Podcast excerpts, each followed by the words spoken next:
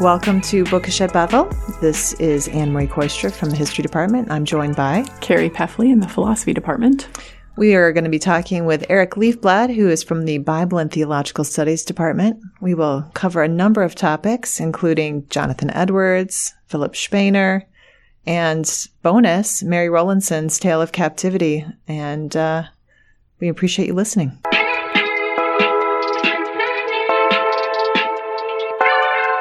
All right. Well, Eric Leafblad, talk to us a little bit about some of the readings that we're going to be encountering this coming week in humanities. And maybe we'll start with Spainer. Do you like to say Spainer or do you like to say Spener? Spener. You do like to say Yeah. Spener? I don't know if that's right, but I I like to say it. I'm not a theologian. I don't know.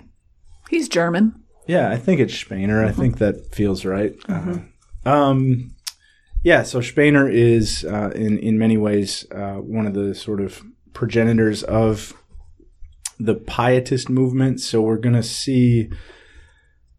In a certain sense, uh, it, pietism is, I don't want to say it's a reaction because it's not, but it, it is reacting against, at least partially, sort of a rise of, of Protestant orthodoxy, where the Protestant faith is trying to be embedded in confessional statements, creedal statements.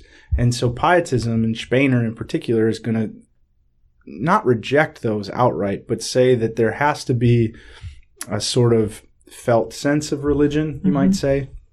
And so we're going to encounter that in Spener. And then that's actually going to set the ground for uh, turning to Jonathan Edwards quite a bit, who maybe wrongly, but also helpfully, sometimes being wrong can be helpful. Uh, in some ways, Edwards is sort of a, a neat little synthesis between pietist affectations and Protestant orthodoxy and sort of a mm-hmm. more like doctrinal sort of thing. Because mm-hmm. Edwards really loves doctrine, but he also really loves to use doctrine to make you feel things. Mm-hmm. Yeah, he does. So for for good and bad, it'll frighten you and maybe comfort you, depending on the sort of person you are. Um, so in some ways, what we're turning towards, um, at least in the theological realm, is what will become, or what's a really perennial issue, maybe around Bethel, of like what do we do with kind of this dichotomy between the head and the heart, and is there a way to bring those two things together um, into a, a maybe what we might call a, a I don't know, living intellectualism or something like that. Very nice. You're also going to be talking about the Great Awakening. Mm-hmm. And so what what what's the deal with American religion? What happens in the Great Awakening? Yeah. So um, the the Great Awakening, really, maybe we should say like the Awakenings, because there's there's multiple sort of instances, and in a certain sense, it's kind of the birth of revivalism, you might say. Um, so think Billy Graham before Billy Graham. That's maybe not quite right, but it's it's fun to be not quite right on a podcast. Um, so yeah, the awakenings they they sort of start in particularly in like United Kingdom or England and sort of migrate over here and become really um, important in the American context. And in some ways, perhaps it's difficult to say like what American religion is. Um, but perhaps if there is like one thing that's quintessentially American, it's it's maybe this awaken like the mm-hmm. Great Awakenings. That mm-hmm. might be sort of what America offers the world in terms of religious conviction. Because in a lot of ways like even as we expand westward as we move forward in history like a lot of preachers go out there to sort of maybe sometimes with duplicitous motives but they go out there with kind of this revivalist kind of big tent mm-hmm. preaching sort of um, way of of embodying and being Christian or religious in uh, in the American context. So conversionism becomes a really big deal. So the awakenings are really about trying to move you in some capacity, uh, whether through uh, warming your heart in sort of a Wesleyan model or scaring the literal hell out of you, Jonathan Edwards model.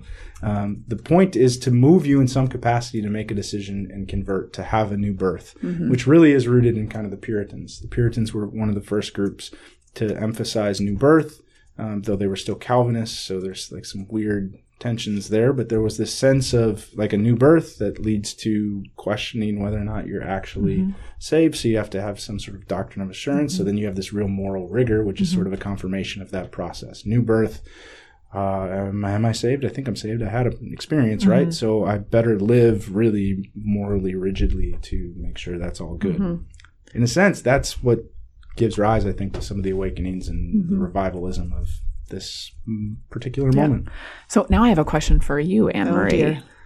Coming out of your lecture on Monday, which Mm-hmm. was on sort of the uh, American foundations and specifically the New England colony, you talked about the fact that initially everyone to become a member of the church had to have this experience. Yep. And then by the time you get to second generation, people aren't having this right. experience anymore. Do, uh, is this linked to the Great Awakenings? Well, I think that is partly. I mean, one of the things that um, we talk about sometimes in American history is that there is a lot of concern about the moving away from the origins of the culture. And so anytime there's a perception that there's a lack of religious zeal, that does end up becoming sort of a call to we need to re-examine things. And then of course, one of the things that I love about Jonathan Edwards is that he roots his discussion so clearly in the historical context. Like there were certain things that were going on. There were evidences that we had lacked the kind of zeal that we had once had. Those kids are doing the night walking, mm-hmm. you know, and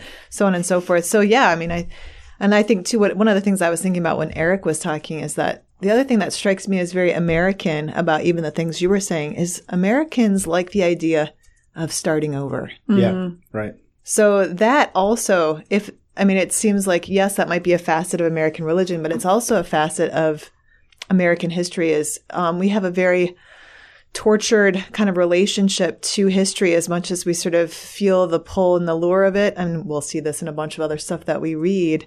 There's always still this desire just to scrap it all and become something totally new. I mean, you see this probably most clearly in like The Great Gatsby, which is sometimes called the quintessential American novel, in part because there is this sort of sense of we can never get rid of the past, and yet we're always trying to.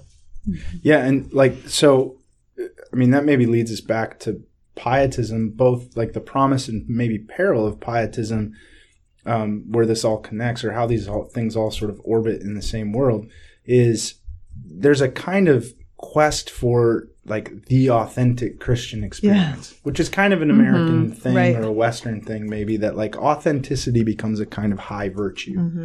Um, and I think pi- pietism is more complicated than that, but oftentimes that's how it's talked about. Even our students, um, you know, like if, if, if you were to maybe poll our students, like what's the most important spiritual virtue you could have, they would be like, well, it has to be authentic or it has to be mm-hmm. genuine. And that, that's kind of built into mm-hmm. this or sort of baked into this whole cake that's going on. Like you have to have this kind of genuine, authentic, sincere experience of, of God. And then if that sincerity starts to wane, well, boy, how do you better get back on that horse of sincerity and, and work your way back to this authentic place. Start over. Yeah, Right. Right. Yeah. Right. And so, how many times at church camps do we recommit our lives? Every Thursday night, every summer, There you all go. week long, or all summer long. Eric is speaking from experience. We Yeah. were just talking no, we about got rid of Thursday night altar calls, but to the chagrin of all the Southern Baptists that came to our church. But Well, and I noticed too when I was rereading Spener that um, what struck me too about even in his call for how do we do pietism, he goes and says, well, what is the essence of Christianity? Let's look at the early church where they were getting together in mm-hmm. small groups, where they were actually talking about what Jesus was teaching. So he really does emphasize the importance again of now that Luther has paved the way for us to read the Bible, let's read the Bible and mm-hmm. let's talk about it in the small group discussion. So, but it's based on this idea of this is what the early church did and this is what's authentic yeah, Christianity. right. And I think there's, I think there's great uh, promise in that. I like, I I like, I really want to um, suggest that as like. I think one of the things that pietism gets really right. However, as with most things that are really promising, um, they can become dangerous, particularly like, I mean, I think one of the ways that something like that can become dangerous, I often use this example in class that like our students will go to Vespers and they're not feeling it, right? Mm-hmm. And so they start to question their faith because they're not having this authentic experience, where they're supposed to be having an authentic mm-hmm. experience. So, it, on the one hand, that authenticity has great promise in the sense that like this this matters. This is of mm-hmm. consequence to me. On the other hand, um, we have to, I think, ask the question like, what is true authenticity? Mm-hmm. Is it just this self confirm like confirmation bias, or mm-hmm. a certain sense of like I feel things and that's good, or is there maybe more going on? Is can doubt be part of an authentic mm-hmm. experience? And these are the things that I think pietism uh, is actually really helpful for, because I think pietism is trying to ask the question: What is authentic Christianity? What does it what does it look like and what does it feel like and when those two things don't align how do we think those through do we run to a confession or do we reason them out together in the lived expression of our faith i really like pietism i think that's a good model of doing theology so Yeah. Well, and I feel like Edwards will ask the same question. Yes. Carrie is nodding. Mm-hmm. Do you want to say more about that? Well, I was just thinking this this reminds me very much of his reli- religious affections, mm-hmm. Mm-hmm. where he tries to get at okay, so if we are looking for this experience, well, we have a lot of emotions, and what's the difference between emotional manipulation and a profound religious affection? Um, and so I think that's that's something that Edwards is concerned about, and that is always interesting to read and discuss. Yeah, and I think, um, you know, maybe one of the ways that if we if we chart a trajectory of this, right, um, one could make the case. I'm sure someone has. One could make the case that without things like pietism and then Edwards and some of the revivalism and the intense focus on sort of a philosophy of affections, like you may not get all the way towards modern psychology. Like there's a mm-hmm. certain sense in which the emotional life begins to really be analyzed and and utilized as a source mm-hmm. for theology, for thought, mm-hmm. um, in a way that maybe it hadn't been in the past. Like emotions were things that we want to tame and keep away, and Edwards wants to tame them too, but he also wants to employ them as like real profound sources of um, meaning and uh, and even in a certain sense theology. So Yeah. And other people are doing that at the same time. So the week after next, I get to give a lecture on Baroque music. And in Baroque music, there is this idea of this doctrine of affections the idea that emotion, there is an emotional mood of a piece of music and it ought to be consistent and coherent. It's the same idea. We need to not be afraid of emotion, but we need to use it carefully and well. yeah, So it's, it's in the air at this point. Well, and because you and I had a chance to talk with somebody, maybe it was even you, Eric, I don't even remember who we talked about Aquinas with. Like, you were actually the person that first pointed out to me how important um, emotion actually is as part of the way Aquinas talks about Yeah. living the virtuous life, that it should give you joy, that it is, that feeling something is actually okay. There are problems if you don't feel it. But Right. I mean, this, I mean, he's not he's doing a good job of marrying this idea of emotion with living the good life, which is a, a theme that Jonathan Edwards will return mm-hmm. to. Like, absolutely, it's okay for you to experience great joy, great ecstasy. Right. But then the way that you tell if someone's had a true conversion is look at how that person lives his or her life. Mm-hmm. Has that life changed? Is it consistent, etc.? Yeah. yeah, yeah. So that's the, the you'll sometimes hear that like as the, the doctrine of regeneration. That mm-hmm. there's a regenerate life. There's a there's a train changed life. We talk about it at Bethel as like the transformed life, and I think um, that is I think one of the I guess I would say one of the gifts to the rest of I guess I'll stick with kind of Western Christendom, but one of the gifts to kind of Western Christendom of American theology is this sense, this focus on like, this should actually show up in our lives in different ways. I, I participate in a group of international scholars who study uh, youth ministry and sort of do practical theology there. And one of the things that they always are, uh, folks from like Norway and, um, oh, Belgium, uh, some of those, they're always astounded at how much, uh, the the work of the American scholars is focused on trying to get young people, in particular, to like think meaningfully about their faith. And they're like, "Well, we're just baptized in Christian, and like we're trying to just keep them engaged in the institution." And so there's, I think that is one of the things that this sort of historical era and and from it, American theology is maybe given to the world a little bit is a sense of like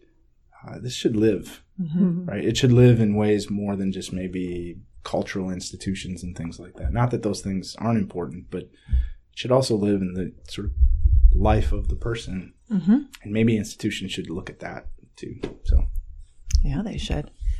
Now, Carrie, I don't know if you're ready for this, but I would kind of like to ask Eric to talk a little bit about the last reading that we've been doing. Yes. Just because Oh, we haven't had because we haven't had a chance to talk about that on our podcast, and I I, I know it's not exactly fair because it's sort of looking back a little bit, that's but fine. students just read uh, Mary Rowlandson's account of her captivity as part of the war that historians sometimes call King Philip's War from 1675 1676.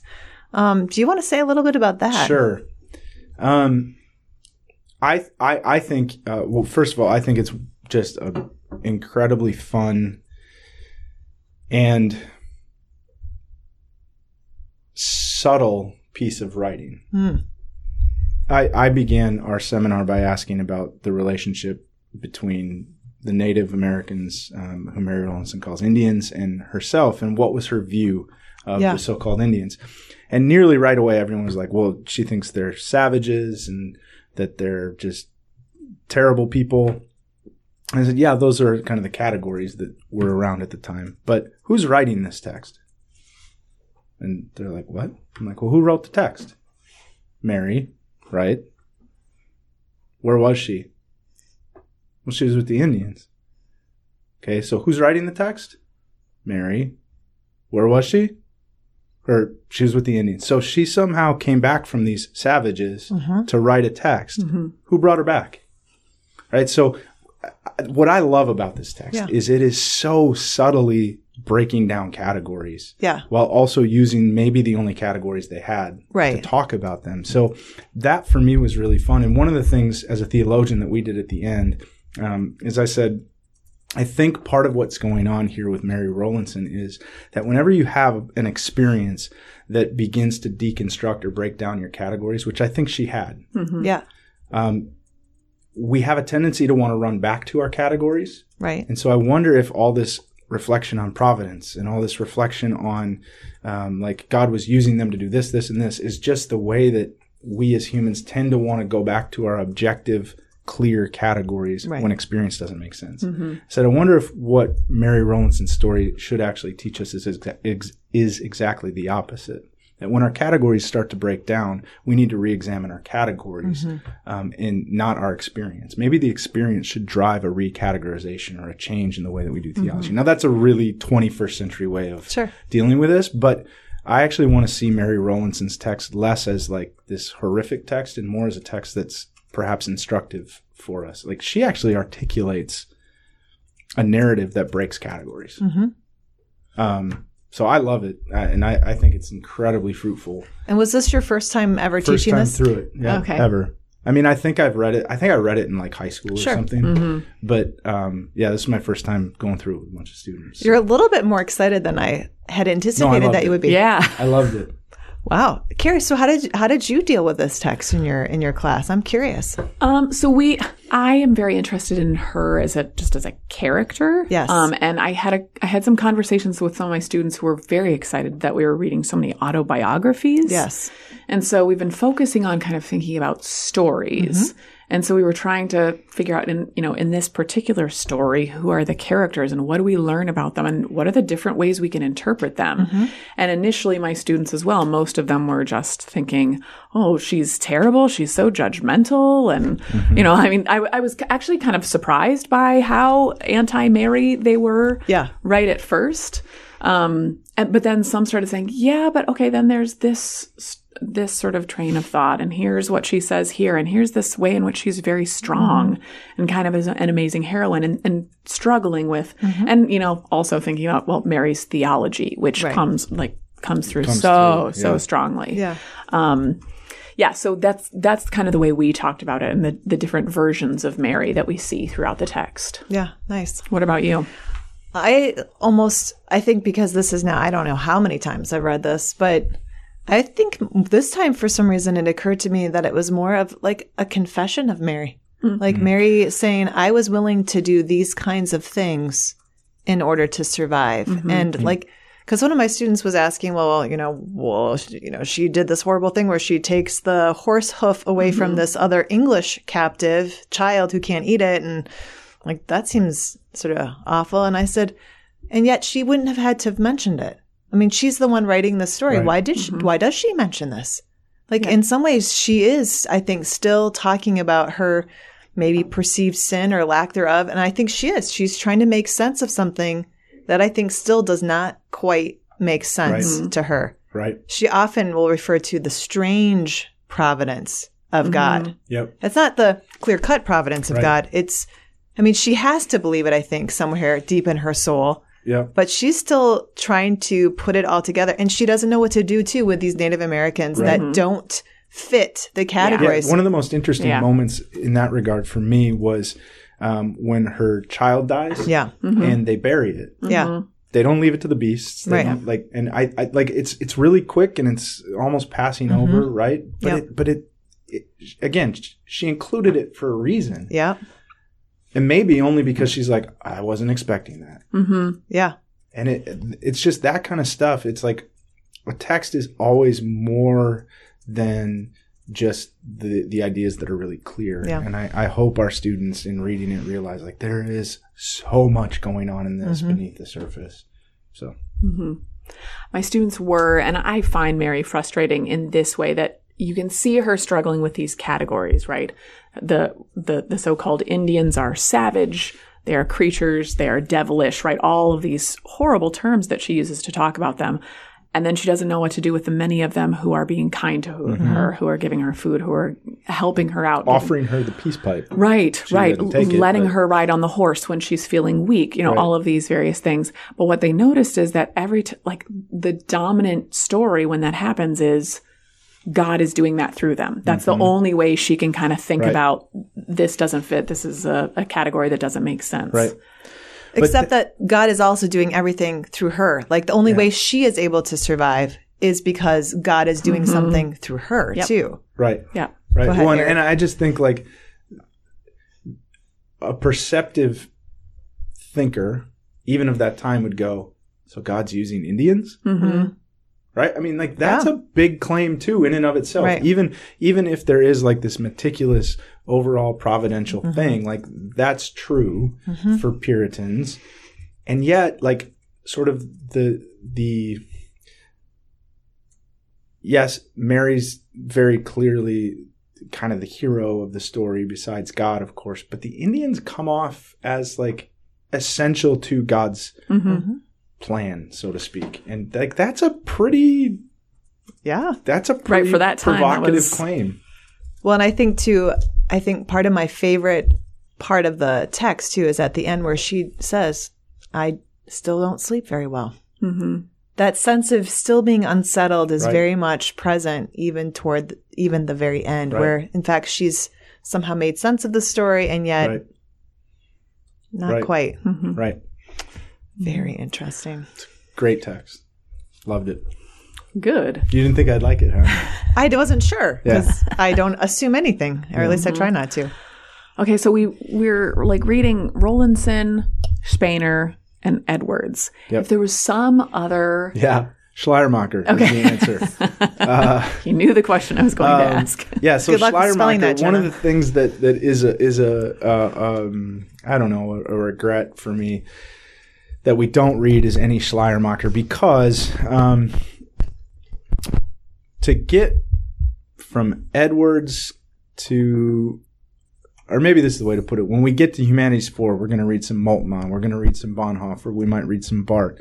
Like, you can't get to these great 20th century uh, theologians without understanding the immense uh, importance of Friedrich Schleiermacher. And Schleiermacher is, I think, maybe the greatest synthesis between Protestant orthodoxy and pietism. He was a pietist. He was raised by a pietist pastor.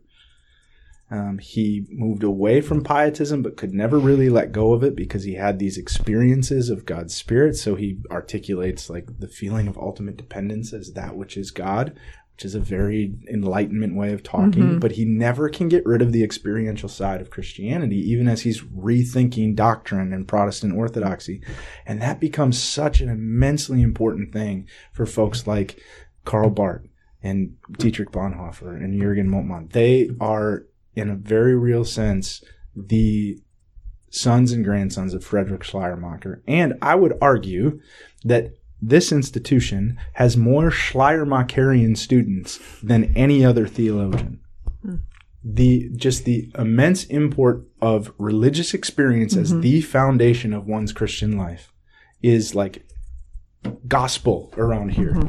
And that is Frederick Schleiermacher. We'll just have to have Eric on several times and just ask him a question each time about Schleiermacher. Yes, once a month, Eric. We're going to have good. you in. Schleiermacher podcast. Let's do it. Well, I think it's that time. It is. So, um, Eric, what's on your nightstand or what's in your CD player? Do On you do playlist? that? Sure. Yeah. CD player. I don't Uh, know.